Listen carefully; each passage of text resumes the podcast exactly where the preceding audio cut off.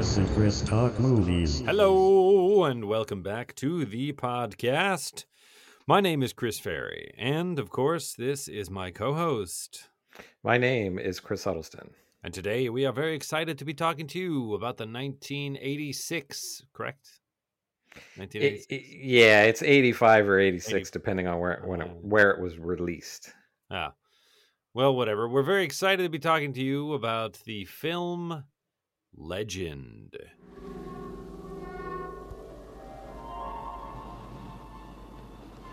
There is a balance to the universe. The struggle to maintain that balance is the stuff of legends. For there can be no good without evil, no love without hate. Life needs death. Innocence feeds lust. There can be no heaven without hell. No light without me. I am darkness.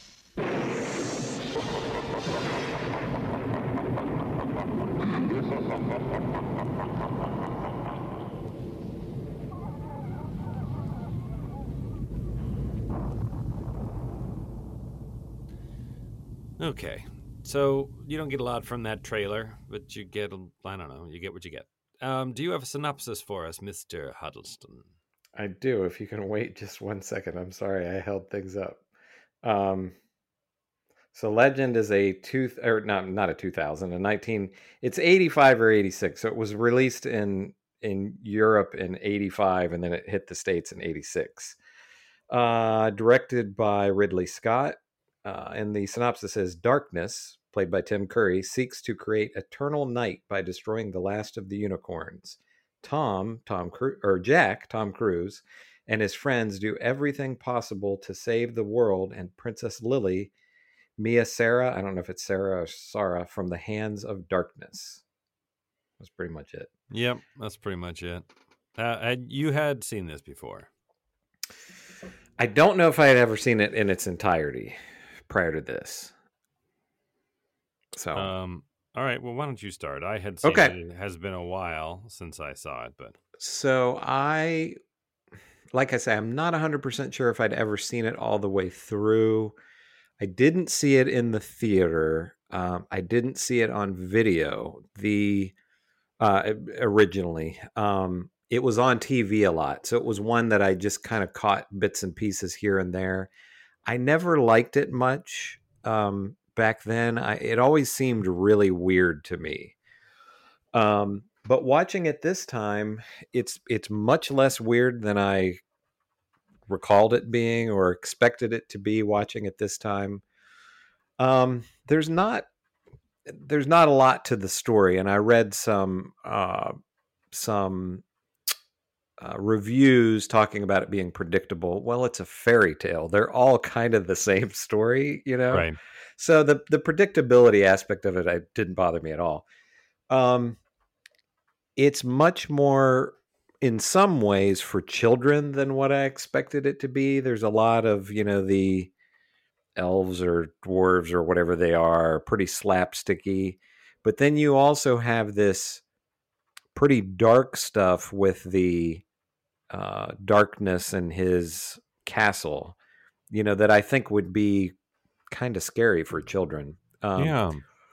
but uh, I think the the production design on this is absolutely incredible. Um, and I watching some of this, I thought, are these sets or is this outdoors or what? So I was reading about it. Um, they built sets in England, trees that were 60 feet tall and like 30 feet around. So all the forest stuff is all uh, sets. Right. Um, and Ridley Ridley Scott said they went to um, they went, you know, and scouted out some real locations, and he felt that you couldn't, it wouldn't be able to be able to control it the way he wanted to. So they built these sets, which, which are just amazing. And I don't want to. I feel like I say this every week talking about the, these old movies. I don't want to sound like the get off my lawn guy, but this is definitely a. This is definitely a. They don't make them like this anymore because a lot of these backgrounds and things, a lot of this would be CGI today. But the sets are just unbelievable. I feel, um, and darkness is you know he's a demon or a devil or whatever he is I, I, don't know exactly how they categorize him but i think this is the best devil or demon that has ever been put on film he the design of him is fantastic and i was also reading uh, rob bottin who did the special effects for or the makeup effects for uh, the howling and the thing also did the effects for this and i mean mm. they his makeup of that character is fantastic. And then you have Tim Curry playing him, who's just great. Um, the only criticism I would have there is they you don't really see much of him until really the last half hour or so of the movie, 20 or 30 minutes. And the ending of this is definitely the best part, I felt. Um, the some of the stuff where Tom Cruise is hanging out with the the dwarves and everything. Like I said, I I feel like that's a little too slapstick and um, you know, and, and childlike. Uh, for my taste now as you know an adult. Um, Mia Sara as the princess, she's great. Tom Cruise, I always felt that he he was another thing growing up that I that kind of disconnected me from the movie. I always thought he seemed like an odd choice for this role he's he's okay. I mean, he's fine in it. Um, he doesn't talk a lot, um, which I think is good because if he tries to do sort of a British accent, I don't I don't think it works too well. But it's definitely a bit of a movie that's kind of style over substance. It, you know, like I say, it's it's pretty simple and um, you know, not particularly plot heavy, but it it just looks so great that I was I was sucked in from the the visual aspects of it. What do you think? I agree with the assessment of style over substance. Um, it, it, looked a lot better than I remembered, even, and I mm-hmm. think that that um, that handcrafted, like every shot, was like, oh, you could see the storyboard, and you're like, that's beautiful. Um, I think um, the problem I had mostly with this was just on the page. Um, we don't whether you you know we could talk about the casting of Tom Cruise in this, but but he didn't have much to do. No. Um, and there's no real indication of who Jack is. Jack is human, and he's a, like a loner, and he lives alone in the forest, and he's in love with Lily, who is, I mean, we uh, presume is a princess, but we don't, we really don't find anything else about them at all. Um, and so they're trying to save the world from an eternal darkness, um, which is very, very big, literally global stakes. But the movie feels very very small in terms of it's it's like the relationship of this boy and this girl and you know the dark lord. Um but even his relationship with them it's it's interesting because it is as though this was launched with the inter you know with the intention of being a children's movie but it's very dark mm-hmm for a children's movie. And I don't mean that because, you know, there's graphic violence or inappropriate whatever, but the tone, the tone of it is you know, there's he's running around with some sort of I guess there well there is a fairy and there's an elf and then there's a couple of little Scottish guys that are gnomes or they seem to be something different mm-hmm. or maybe they're all different types of fairy. They don't this is not a movie that gets into the um the naming of things and the and the you know what I mean and the sorting of things. It's, it doesn't get into like, well, he's an elf, so these are his characteristics, but he is a goblin, so these are his character, right? Mhm. Um, so you don't really know what's what, but the but there are these sort of hobbity, sort of Irish speaking little you know guys with big ears and funny noses and you know kind of goofus little hats and they're bumbling and um they're supposed to be comic relief, but I don't think any of those bits really land. It's not that No. they stink, it's just that they're not particularly funny. And the overall sort of oppressive tone of this world or this picture, this forest, feels very kind of claustrophobic somehow. So it, you know, even when there's magical creatures, the unicorns, and and and it's supposed to be this sort of soaring sensation, it doesn't. You know, it doesn't ever. You're not ever enraptured by like the power of the forces of light or the beauty of the freedom that they're about to lose. It always it always sort of feels like the darkness is already uh, upon them. Does that make sense? Mhm. Yeah. Part of it's the musical score too, which I think is not quite right. Um, it's a lot of synthesizer and stuff, which is not out of place in the '80s, but it feels kind of out of place in this movie.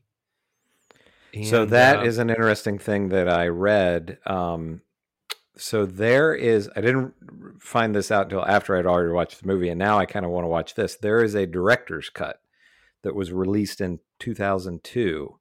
And Oh, I would like to see that. Ridley Scott's director's cuts tend to be much better than the studio releases in general. yeah, you just think about Blade Runner, you know. But um, uh, and and Tom Cruise has come out at some point and denounced the original one, and says that you should only watch the uh, the director's cut. Oh man, I wish we'd have known yeah, that. and I didn't even have any idea until I after didn't either. after I'd watched it, and I checked, and um, I couldn't find it streaming anywhere. So you must have to get the the Blu-ray or the DVD or whatever to to. Well, but, that- but I'm probably not going to cross that line. yeah, but if I can, you know, if I can track down the, um, you know, a DVD or a Blu-ray, I'm, I might, I might check it out. But so, and that addresses a, a, a couple of things um, that you brought up. So the original score was done by Jerry Goldsmith, and I guess it's more of a traditional score. That was the European release used that, I guess. And then they decided, and I guess this was Ridley Scott, decided that they wanted to use this uh, they wanted to have tangerine dream do this synth kind of a score so they did that for the north american release and then for the director's cut they went back to the original jerry goldsmith score. So that might you know i'm sure that makes quite a bit of dis- difference. And also this i thought was funny um let me i'll I'll have to read this to you. So the um the ending is different in the director's cut. So the director's cut after, I mean, this isn't really giving a whole lot of away because it's a, a fairy tale, but there's a big battle at the end.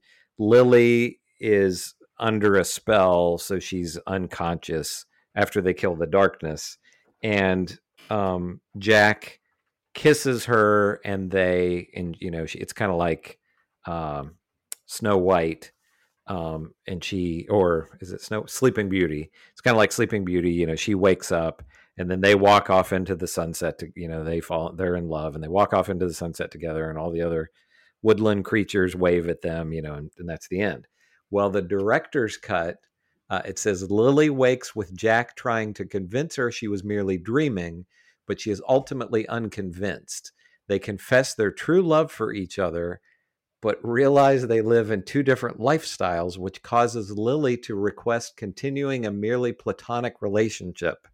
Jack, happy with the request for the first time, accepts. Lily returns to her home to assume her responsibilities, promised, promising to visit him again. Jack happily runs off into the sunset, hailed by the forest fairies and their revived unicorns. What a weird that would be a they just just- it's just like hey let's just be friends the end you know Yeah. that's a Yeah. that would be very strange But one of the things that I felt all the way through this was that Lily, you know, that this love of theirs could never work. You Mhm. know, I really did feel that all the way through. She's, um, I mean, I think it's pretty clear she's a princess. That's right. I mean, we don't see the castle or anything else, but she's wearing sort of a princess headdress. She has a very Mhm. entitled, I can do anything I want attitude. Um, and and he takes her to see the unicorns, and he's pretty clear that he's like, you know, she she sort of goes to creep up and touch them, and he's like, no, no, you can't, you know. And she ignores him, and it that sort of sets in motion. There's a sort of an Adam and Eve thing. like, Exactly. Yeah. she sort of takes a bite of the apple and it's a trap and these goblins kind of poison the unicorns there's two of them and they chop the horn off of one and they capture the other and take it back to darkness Mhm. Can't get over that name there's even a moment in the film where tom cruise screams darkness like that's Right. like you know like sauron Mhm. his name is darkness i don't know it seemed weird there's nothing particularly dark about him. He's one of the most colorful things in the movie. He's blood red. I mean, he looks like Satan. Like uh, if you've ever played the video game Diablo, it's Yes. um, it's these huge, huge, epic, um, curved black horns coming out either side of his head. But it's almost impossible to describe how much they dwarf. Like it's so larger than life. Um, that you wonder how he's even able to hold his head up um, with the goat legs, right? And he has a cape, but it wouldn't be hard to imagine him with huge leathery wings. And he's got, you know, big, long, shiny onyx colored, you know, talons. And he's just, he's just the devil, basically. Um, yeah.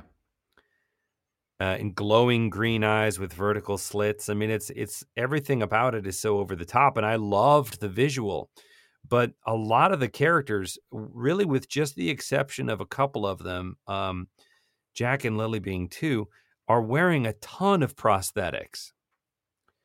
Right, so um, Tim Curry masterfully finds a way to kind of play through it Yes. um, and he does a lot of like one of the only places that isn't completely obscured. He has a big pointy chin and these kind of hugely overwrought cheekbones, and the uh, b- bone structure around his eyes is all built up, right? And he's got contact lenses in and huge ears that you know that sort of make his head bigger to fit the giant horns.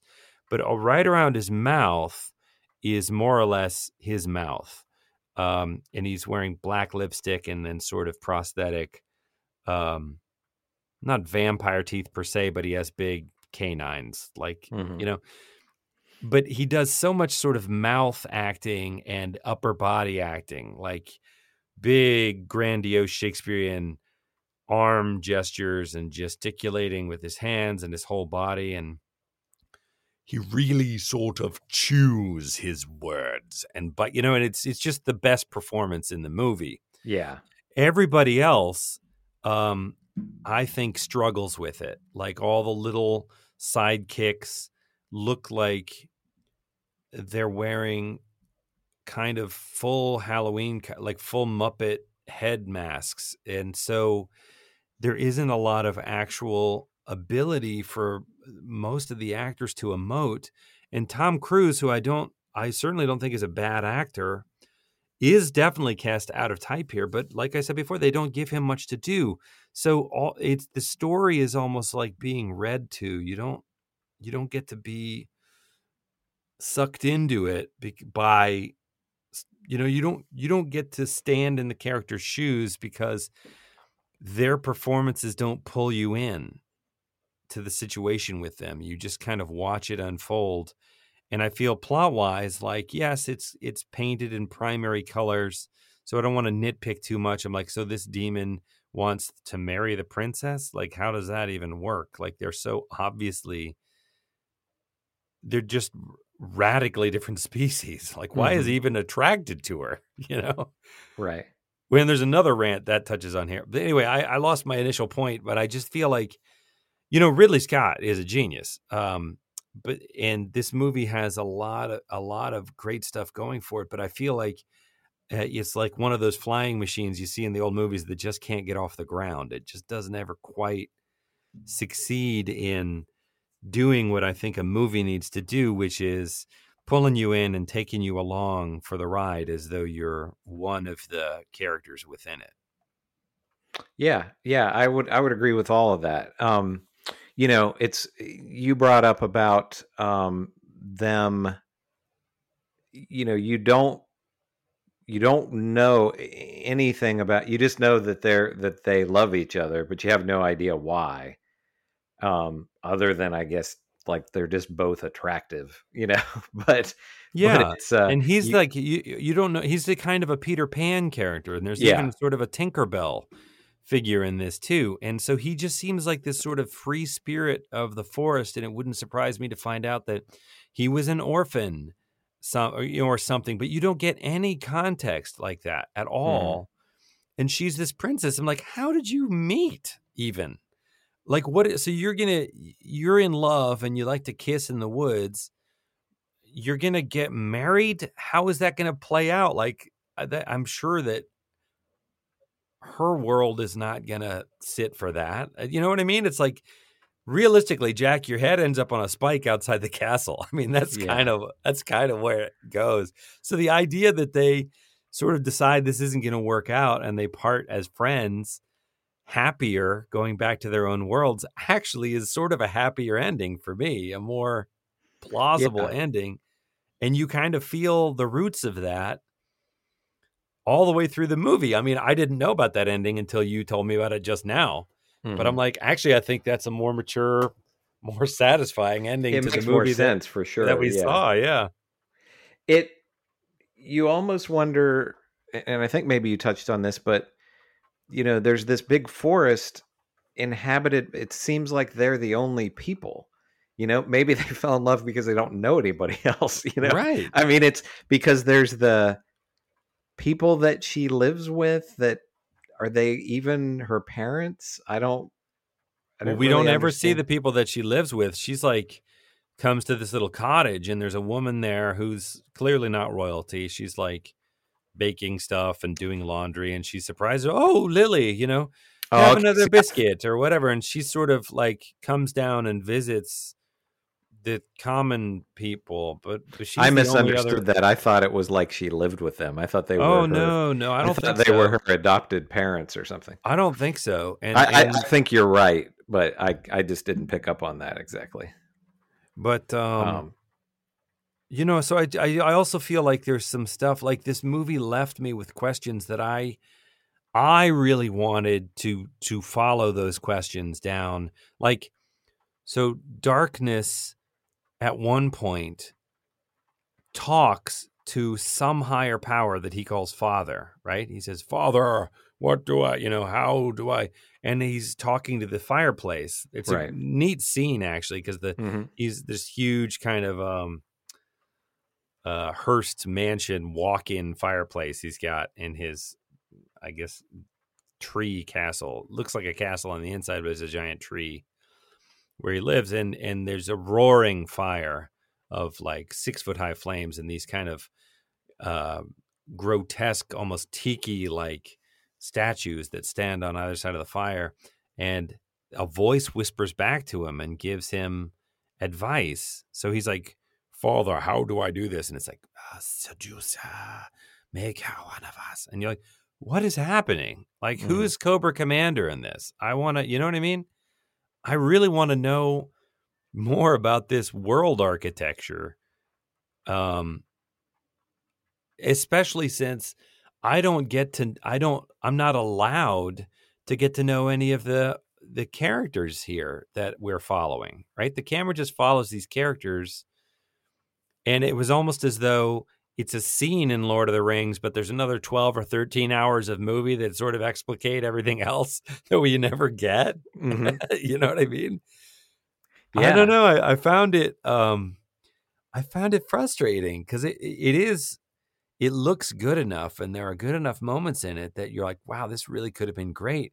But some of the things that don't quite work feel really basic, like really basic filmmaking. And of course, Ridley Scott knows better than that. So I don't know. Maybe maybe the director's cut is the one to watch. Um, oh, they do another Yeah. thing too, where there's vo- they they the fairies they they modify their voices so they sort of sound like oh Jack, and you know they they do it in the they do the same thing to he has a an elf that is helping him and then there's a goblin that is one of the henchmen of darkness and both of them sound exactly the same because they've put whatever filter on the voice right and the goblins are always rhyming their little like you know uh, so pretty so sweet uh, not half as nice as rotten meat or something like that.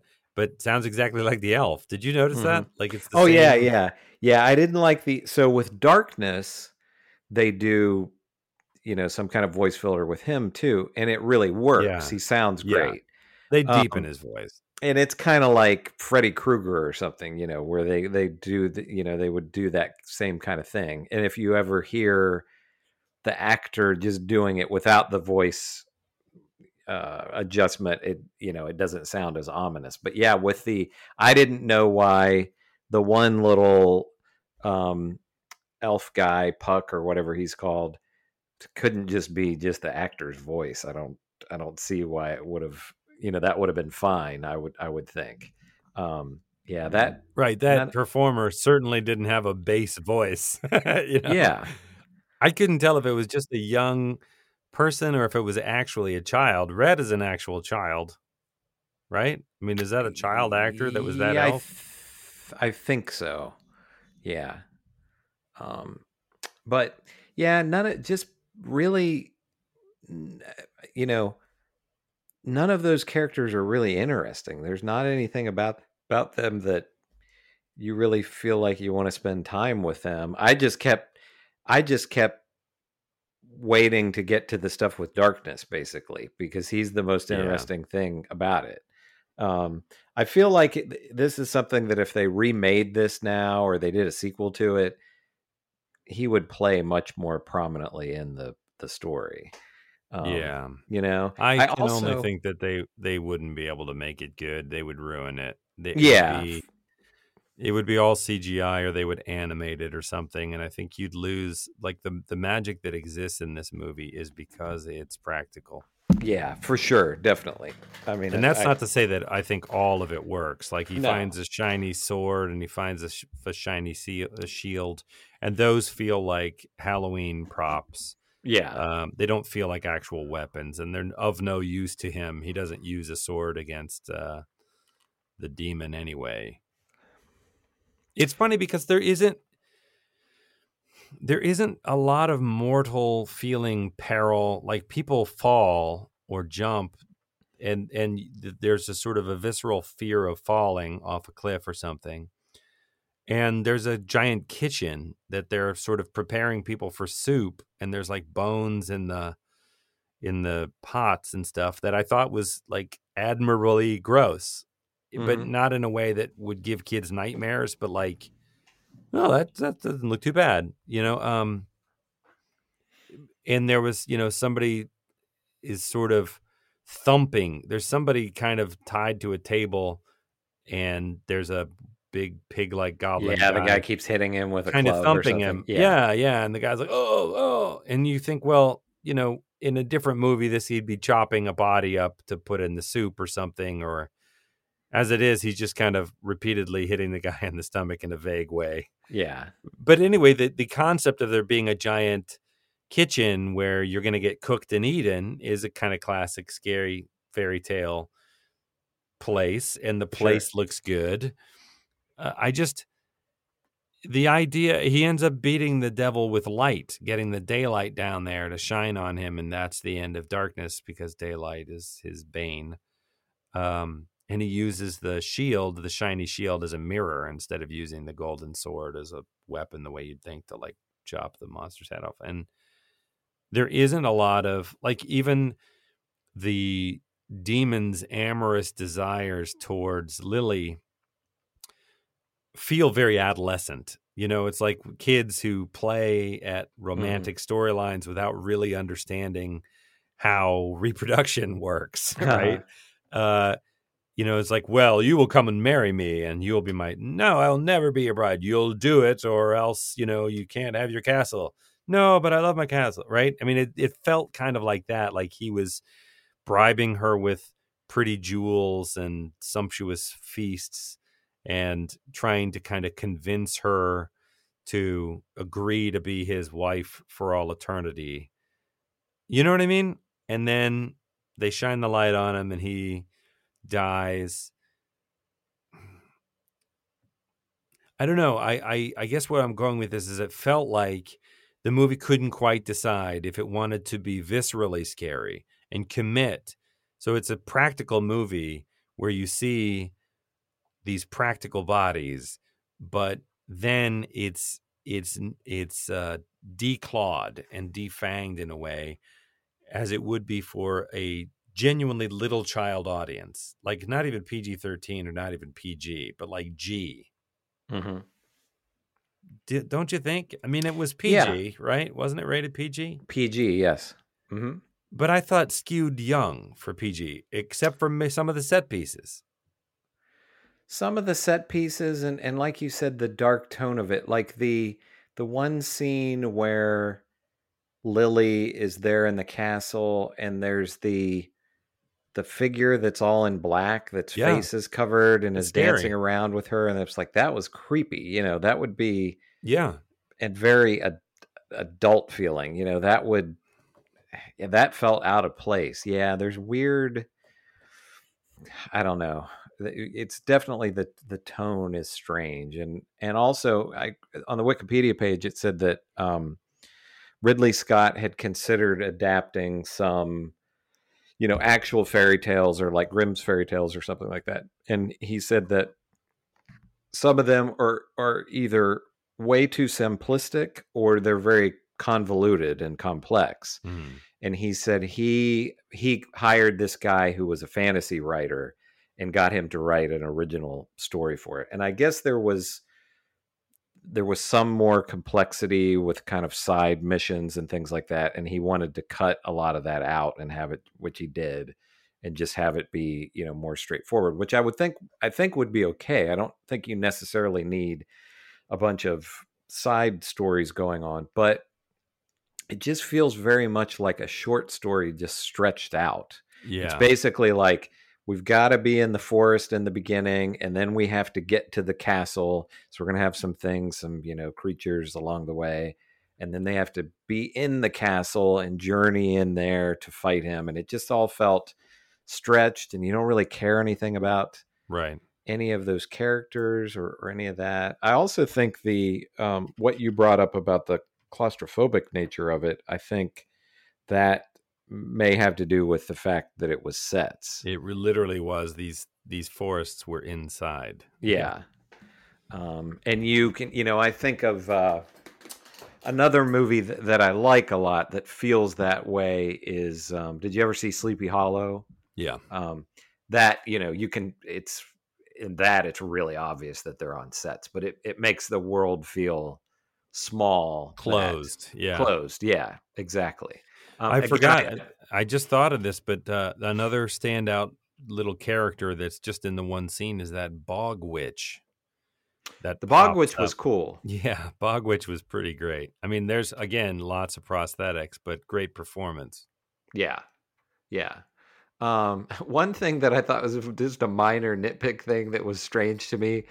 There's one part where one of the uh, trolls or whatever it is, the one that has like a I don't know, like a bucket or something on his head, jumps down in a hole, and when he does, he says "Adios, amigos." Yes. And I thought, why would why would he speak Spanish? You know, it's like that was like really out of place. I didn't, I did. I guess they thought that was really funny, but I was just like, that's just weird. Yeah. Um, I wanted to read uh, there, so I was a bit surprised. Um, the and I don't know how many of these reviews were from a long time ago or or from now or what, but on um, Rotten, it only has a 38 percent critics score on Rotten Tomatoes, but the audience score with over 100,000 ratings is 73%. Really? Yeah. Um, so I, you know, I, I, it's definitely not a 30. I mean, I would, I would definitely be more in range with the audience. I mean, it's, it's, it's in no way a bad film. I don't think it's just, you know, there's just not a lot to it. But Gene Siskel, yeah, I, I didn't find it hugely um, entertaining but I don't regret having watched it again. I, you know, I kind of was No. kind of like, huh, you know that. I just leaves you with this sort of. It's not a great feeling to walk out of a movie, but when you feel like it wasn't that that was bad, but that f- feels like it could have been a lot better. you yeah, know? it could have been, could have been so much more for sure. And I think my, my enjoying it more this time may have something to do with the fact that all of the times I would have seen it previously were it would have been on a small TV, you know, four by three, and this gains so much visually by being seen widescreen, Yes, you know, on a big on a big TV. yes, Um, but Gene Siskel hated it really. and said, um, uh, he said, uh, even Tom Cruise, one of the most appealing actors of his generation, can now claim now claim to have made his first truly awful film. And the same goes for director Ridley Scott, who specializes in art specializes in artful, heartless movies. Legend, however, isn't the least bit artful. You can say whatever you want about it, but it's a great looking movie. You know, you can say there's no soul to it or no, you know, there's really no story to Right. uh but to say that it's that it's not artful, I don't understand. And then he went on to say um yeah. uh oh sure, I could tell you more about legend about how the princess turns into a dark ages disco queen and writhes in terror in front of a red devil. But I don't want to remember any more about legend than to make sure I include it in my worst films of 1986 list and never rent it when it comes out on a video cassette. Dang. so he really hated Yeah. it. I mean, Yeah. he must have been in a bad mood that day or something because it's He not. skewered it. I you didn't think know. it was that bad. No. Well, and I was going to say this about the visuals. Um, I was going to say, oh, it's really original. I, I don't think it's all that original. It's elves, and I mean, there's a lot of just Tolkien um, kind of knockoffs, not even ripoffs, but just kind of like knockoffs. Um, but the sets in particular are incredibly specific. And I mean, it's a thing I harp on a lot when we talk is just specificity. And like whoever was building those sets and, you know, designing and, and then executing on those sets and that kitchen and the bars of the cages that they're in and all the little detail, whether or not you like the way that his um, kind of golden uh, chainmail that he finds, whether or not you like that look, uh, it does. It's not vague. You know what I mean? It's very, very specific. Somebody made detailed choices, and um, I like that. I think fantasy, including Star Trek, often falls prey to this sort of vague. Now we're going to down to planet, you know, vaguely named, and the people are vaguely human. Maybe Mhm. they're vaguely green, and they all They wear little kind of- ridges. Have little ridges yeah, on their and they all kind of wear homespun, vaguely burlap looking outfits. You know what I mean? And you're like, yeah. You dreamed up this universe in which there's life everywhere and they go and they have these adventures. But when you actually go to one of these other places, it just looks like Cleveland. you know what I mean? It's like, yeah. welcome outsiders. Oh, you're not surprised to see a starship of people that just appear? Like, come on. Mhm. I know the show is like, well, we're not, we're we're teaching we're a lesson about racism by exploring this planet, but do you know what I mean? Uh, it was just, uh, Sure. I, I, it was, it felt so lazy, and I know they didn't have a budget, but um, this movie does not fall prey to generic you know, if this is a vague forest. No, this is a very specific forest. Each tree they design and the cliff and the where the unicorns are, it's all very, very specific. And I admired that enormously. Oh, sure. I totally agree. It made me want to get Yeah. to know it made me want to get to know the characters, you know? And this is a rare instance was so it was a 90 minute movie, which is usually the sweet spot for me, but it probably could have not being stretched out, but if it had more development, it it could have stood to be a you know a two hour film. Um because there's just not a whole It could have been if they'd if they'd have developed um if they'd have developed the characters some more. yeah, Like I would have I would have been fine seeing more Jack and Lily if I felt like they were actually you, you know, if we were developing that relationship in a meaningful Even way. if you'd seen just a little bit of one other day with them or a montage of them spending time together or something, you know, but uh, yeah, and, and Tim Curry was such a bad guy that we I really wanted to I wanted to learn more about him. Like I I yeah, I get it. You want to cover the world in darkness and light because you can't go out in the light. But there's got to be more to it than that, you know, and and Tim Curry's an actor that could flesh that out. sure. Who is this father, you know, who is is that the is that just evil incarnate or what's going on there? Like there's just there was a lot more to develop if they'd have wanted to and they I'd have watched if it had been done in meaningful ways, but it was just sort of like, no, the, oh, now he's got the girl, and now we got to go get the girl, and oh, he doesn't like light, let's mount the light, and uh, yay, we did it. yeah, yeah, yeah. I could have watched another half hour of if you know if it was some backstory of darkness or you know because again he's the best part of the movie. Yeah. Yeah. Quite agree. So, I mean, would you recommend it to other people to watch? I would. I imagine this is a movie that there is a big nostalgia factor with it. I'm sure the people who love it are probably people who watched it when they were young, and there's a Mm. lot of nostalgia um, connected to it. I think if you're like me, that either maybe you didn't, you know, you saw this movie a long time ago and you didn't like it much, I would say give it a, a chance to watch it again, especially in widescreen.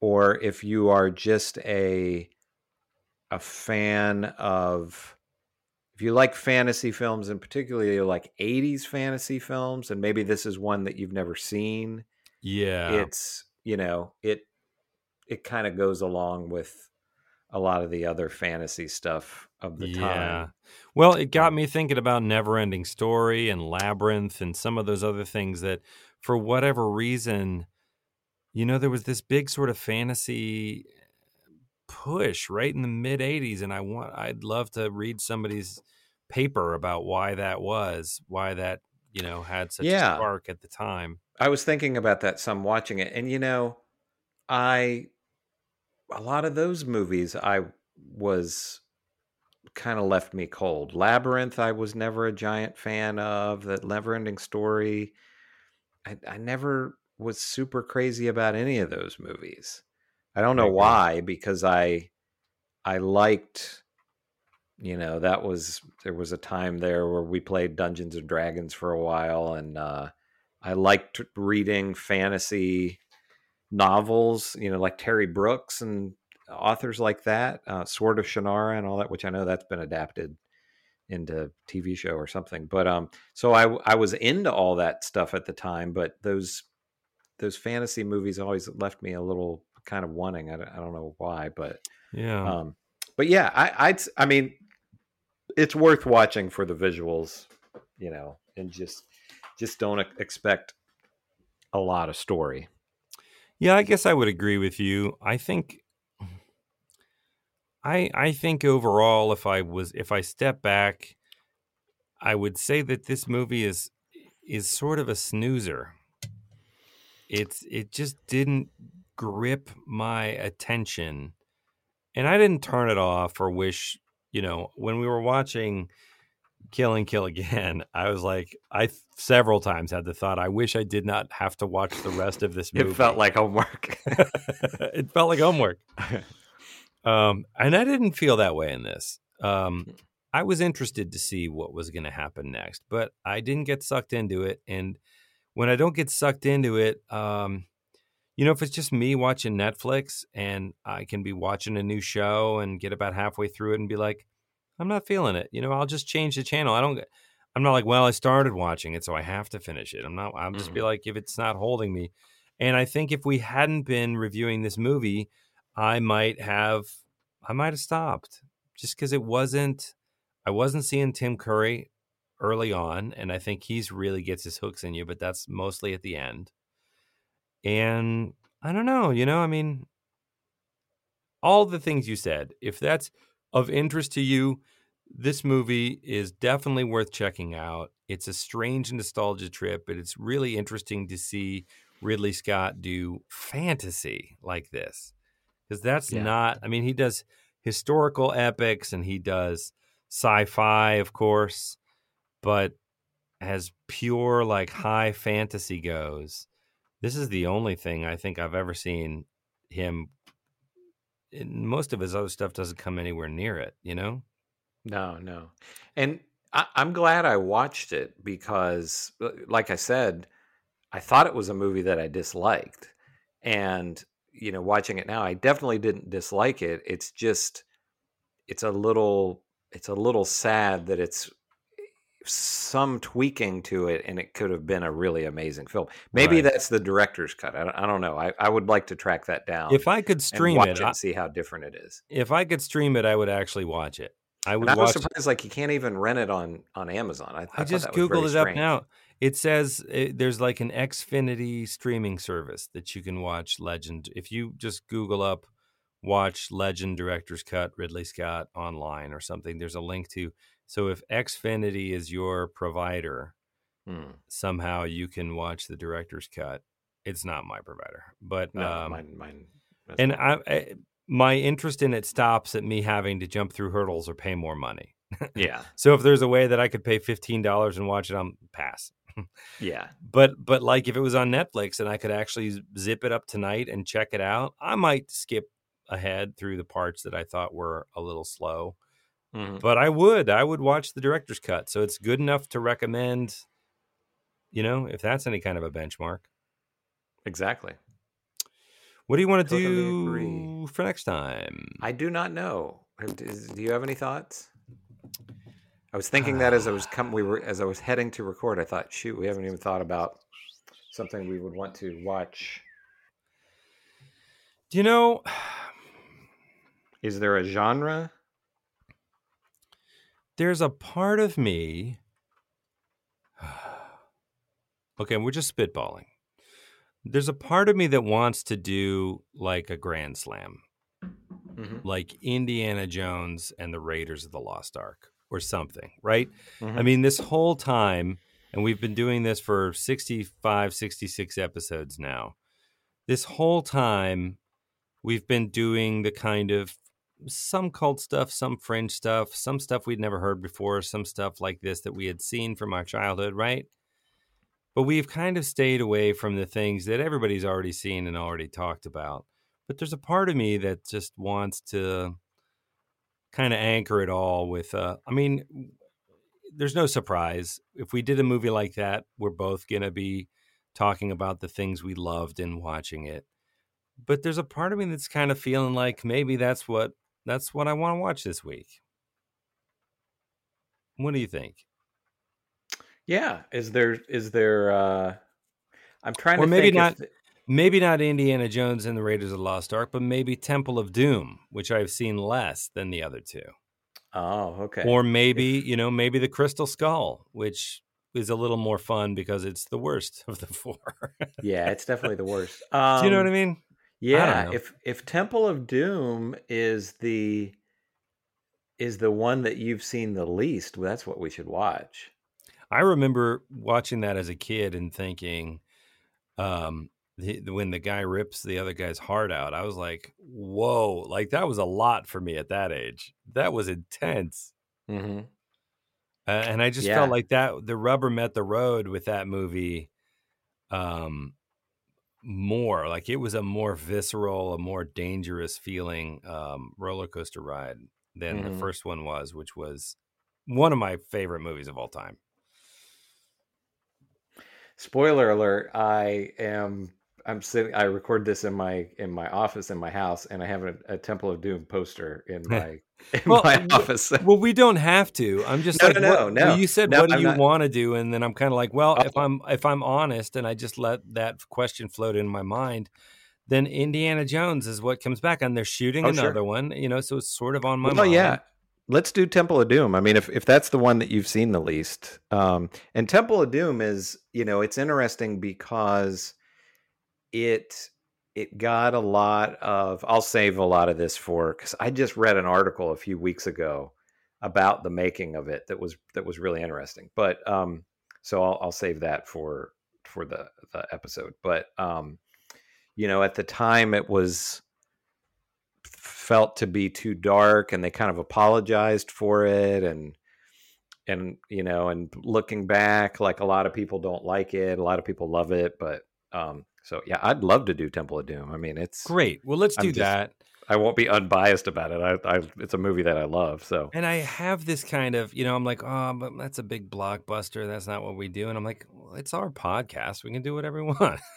Sure, Right? and I mean there are, you know, I have no idea. Um, I mean, I know uh, a couple of people that I actually talk to who who listen to the show are younger than us, so it's you think like, oh, everybody's seen it, but everybody hasn't.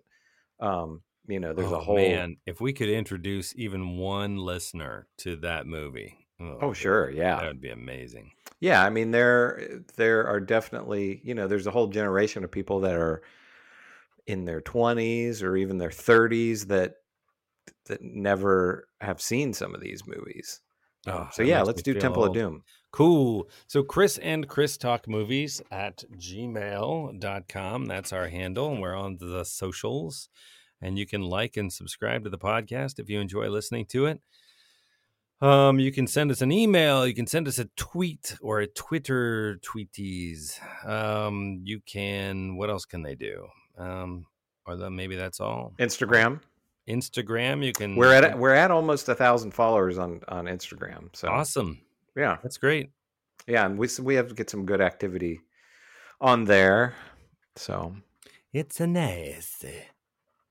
So, um, yeah, awesome. We're gonna do just a favorite of both of ours. Just we're gonna just a nice big meatball for the next time. Indiana Jones and the Temple of Doom. Now, that's the second uh, movie in the sequence. it is the second movie, but it's actually a prequel. That's correct. Yes, it takes place I, before because I think it's 1936. I forgot about that. Yeah, so it's actually that was that was one of the first things that I can ever recall being a oh this movie takes place before the first one. Now you it's a see, prequel. That's what I thought they should have done with The Matrix. I thought they had this incredible opportunity with The Matrix after the success of the, the initial film, The Matrix. And it was announced that they were going to make two more films. I thought what would be amazing is have the next movie that comes out actually be about the about the conflict between the machines and humankind. So even pre Neo, it would break a lot of rules because you wouldn't get to have your central character. You know, not just earlier in Neo's life, but earlier in humankind's. It would be the war of the humans and the machines. A kind They of did that with the uh, Animatrix. the Animatrix. Yeah, Yeah, I know, but I I- thought it would be cool to see that in live action. And then Mhm. for the third movie, you could pick up where Neo leaves off at the end of the first movie. And if you wanted to accomplish some of the same stuff they tried to accomplish in the second and third of those films, A, you wouldn't have to milk it so hard. Like you could figure out because at the end of the first movie, he kind of flies off, and you get a sense that he doesn't quite know what he's supposed to do next, right? He says, I'm going to change everything, and then he flies away. But you don't get the sense that he's got a plan. Um, and then for the third movie, you could have him sort of, you know, finish off the kind of messianic arc somehow Yeah. and end the war. So we realize what it is. We meet Neo. We see how the war happens, and then we come to the end and we see how the war ends. And I just thought Mhm. that would be that would be fantastic. And you could kind of Empire Strikes Back at The middle movie could be. A lot of fans would hate the middle movie because they're like, "Well, we want really we want to pick up where we left off." But in retrospect, I think people would be like, "That was awesome." Yeah, yeah, definitely. You know, that's something it's interesting that you brought up the Matrix because that's something that I've thought about at times, you know, with the new one. The new one is fast approaching. I think it's Christmas time when it comes out. Wow, is it the Um, same people? It is one of the Wachowskis returned, the other one kind of retired. Um, but one of the Wachowskis came came back and, you know, just kind of did it um, on her own. Um, eh, yeah, I, th- I believe wrote and directed it and everything. And uh, I know at whatever one of the Comic Cons or something like that, they they either showed the trailer or they released footage, and you know, people were like, "Oh, it's amazing." But what but- is it? I don't know. I, Is don't- it I mean, it, Neo? Is it? yeah, it's Neo. Neo's back because they said there's. uh But he died. Yeah, I don't know. Uh They said there's uh Neo Neo fighting. uh, You know, I guess he's like training with Morpheus, but Morpheus. So Neo is older, but it's like a real young Morpheus. So Keanu, it's basically what Keanu looked like now with long hair and a beard. So it's like John Wick Keanu. So that's Yeah. all I know about it. I don't, I don't know what the story is, but since it's coming out, you know, I loved the first Matrix and I hated the second and the third Matrix. I hated them. And I know a lot of people, you know, a lot of fans weren't real happy with the second second and third. I mean, they made a ton of money, so somebody liked them, but but I remember just thinking, I, I just I just want the machines to win. I don't, I don't really care, you know, about Wow. what happens. But- And, uh, sooner rather than later. Yeah, but I feel like since the next one is coming out, that I should watch. You know, I've watched the first one a bunch of times, but I, I think I watched the second and the third. You know, I went to see the second one, super excited. Hated it in the theater, Yeah. even though I hated the second one. I went to see the third one in the theater because I thought maybe it's going to be better. I didn't like it, but it, those would be the, the second and third. Maybe just do them together would be fun to do as an episode, unless you've seen them a ton. Um, no, I haven't seen them a ton because I, like you, hated. The, I don't think I've ever Okay. seen at Christmas or something. I might have, you know, seen it was on HBO and watched part of it because it's Mhm. not that they don't have. There are some spectacular sequences in the second and third movies. Um, it's just that overall, as films, there's a lot of filler. There's like a rave Yes. in underground. yeah, in whatever that That was weird. Zion, and you're like, this is necessary? Are we driving Yeah. the plot forward here? You know, it just was a, there, a fair amount of that. And then there's like the key guy, and you're like, you're you're introducing all of these chess players that in this system that don't make any the Merovingian, and I'm just, what is happening? Um, So I don't know. I mean, it's we wouldn't have to, but I just since I only saw each of them the one time, I, I believe, I just wonder if maybe time has been kinder. kind to them or if they still are terrible. I don't know. Maybe I'm not excited about it in the way that I'm excited about Indiana Jones. and Oh, the sure, sure. Yeah, yeah, yeah. I mean, it's- well, I'm not saying much- no. I'm not saying no. I know, I know it's a much better movie. I, I'm, I'm cautiously uh, for The Matrix and Indiana Jones as well. I'm cautiously optimistic about the, the new one. You know, I'm, I. Well, uh, you're a more optimistic man than I am because I think it's going to be garbage. But Oh, The Matrix or in, or Indiana Jones? oh, uh, The Matrix. Oh, okay. Yeah, it probably will be, but. But I you don't. I don't like the John Wick movies either. You know, Uh, I've, I, I've never seen any of them. I've got nothing against Keanu Reeves, but I just feel like it's. It was sort of a fluke that he was so good as Neo in The Matrix. Hmm. Yeah, Sort of. It sort of oddly was perfect for him. I mean, he doesn't talk much. Point Break, fine, right? I mean, Bill and Ted's, sure. perfect for Bill and Ted. Yeah, but then you you give him something where he's like, and he's the lead physicist, and I'm like, I just don't buy it. It's the same thing that I was saying. I think it was last week about Mark Wahlberg. Keanu Reeves is in no way a dumb guy, Right. but he's good at those dumb characters. It it you know, not that Neo is dumb, but you know Neo he just doesn't talk. Right. Um, but but Bill and Ted he's just playing a dumb guy, and, and it works. It works really well. well, I think um, Neo is full of doubt for most of the movie too. mhm. right? So he's not posturing himself as, you know, the chief hotshot. He's just this kind of hacker who can't bring himself to believe. Well, full stop. Can't bring himself to believe, and it sort of it just works, you know. hmm Now with John, I'm surprised about John Wick because um, people keep saying you've not seen John Wick. Oh, you need to see. You know those movies are so great, and uh, Well, uh, I'm I don't want to poison it for you. I mean, they're just action movies. They're just dumb action movies. I'm um, not a big modern action film Yeah. fan. I like. I'm very much at the time liked 80s action movies.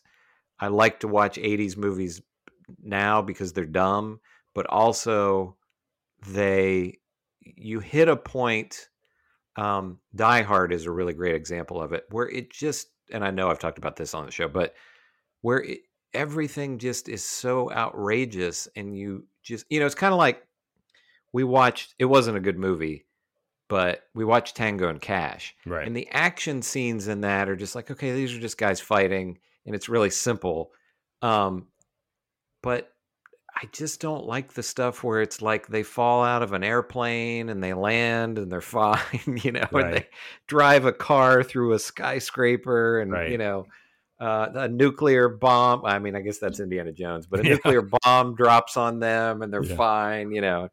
Um I, I i don't know. It just the the over the top just it's just like everything has to be crazier than the last thing that you Well, saw I get that fatigue in superhero movies too, because everybody is literally like picking up a building and hitting each other with a building, and it knocks them down, but they just get right back up, and there's not a scratch on. You know what I mean? Like there are no stakes.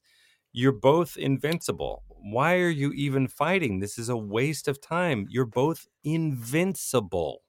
you know? Yeah. Now i do like did you ever see atomic blonde with uh no. it it is uh, Charlize are you- Theron. Charlize Theron, yeah, and James McAvoy. That's a movie. Um, you should watch it. Um, it they handle things. You know, she does some crazy things. Is she a then the- secret agent or a superhero? Or does She's no, she's it? a secret. She's a she's like a spy, um, and she has these fights, and you know she's fighting men all through it. It's you know she's not really fighting women, but she gets hurt, and she gets hurt a lot. And there are scenes of her. You know, she'll have a big battle, and it's like, and even while it's going on, you're like, oh, that you know, she's in pain.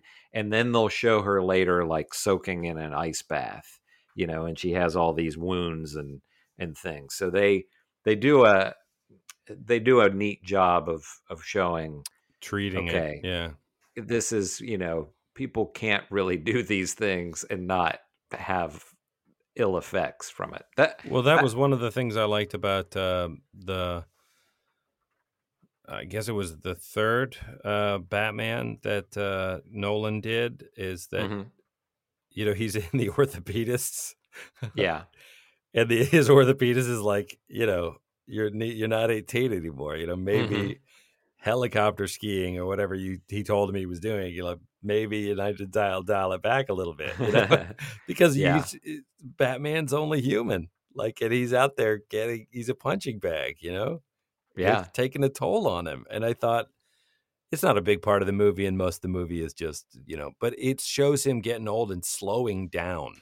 right And I thought that that's a nice touch because this is a young man's game, as implausible as it is that, that Sure. it even is a thing. But how long do we expect these characters to do this? Like, they don't seem to get older.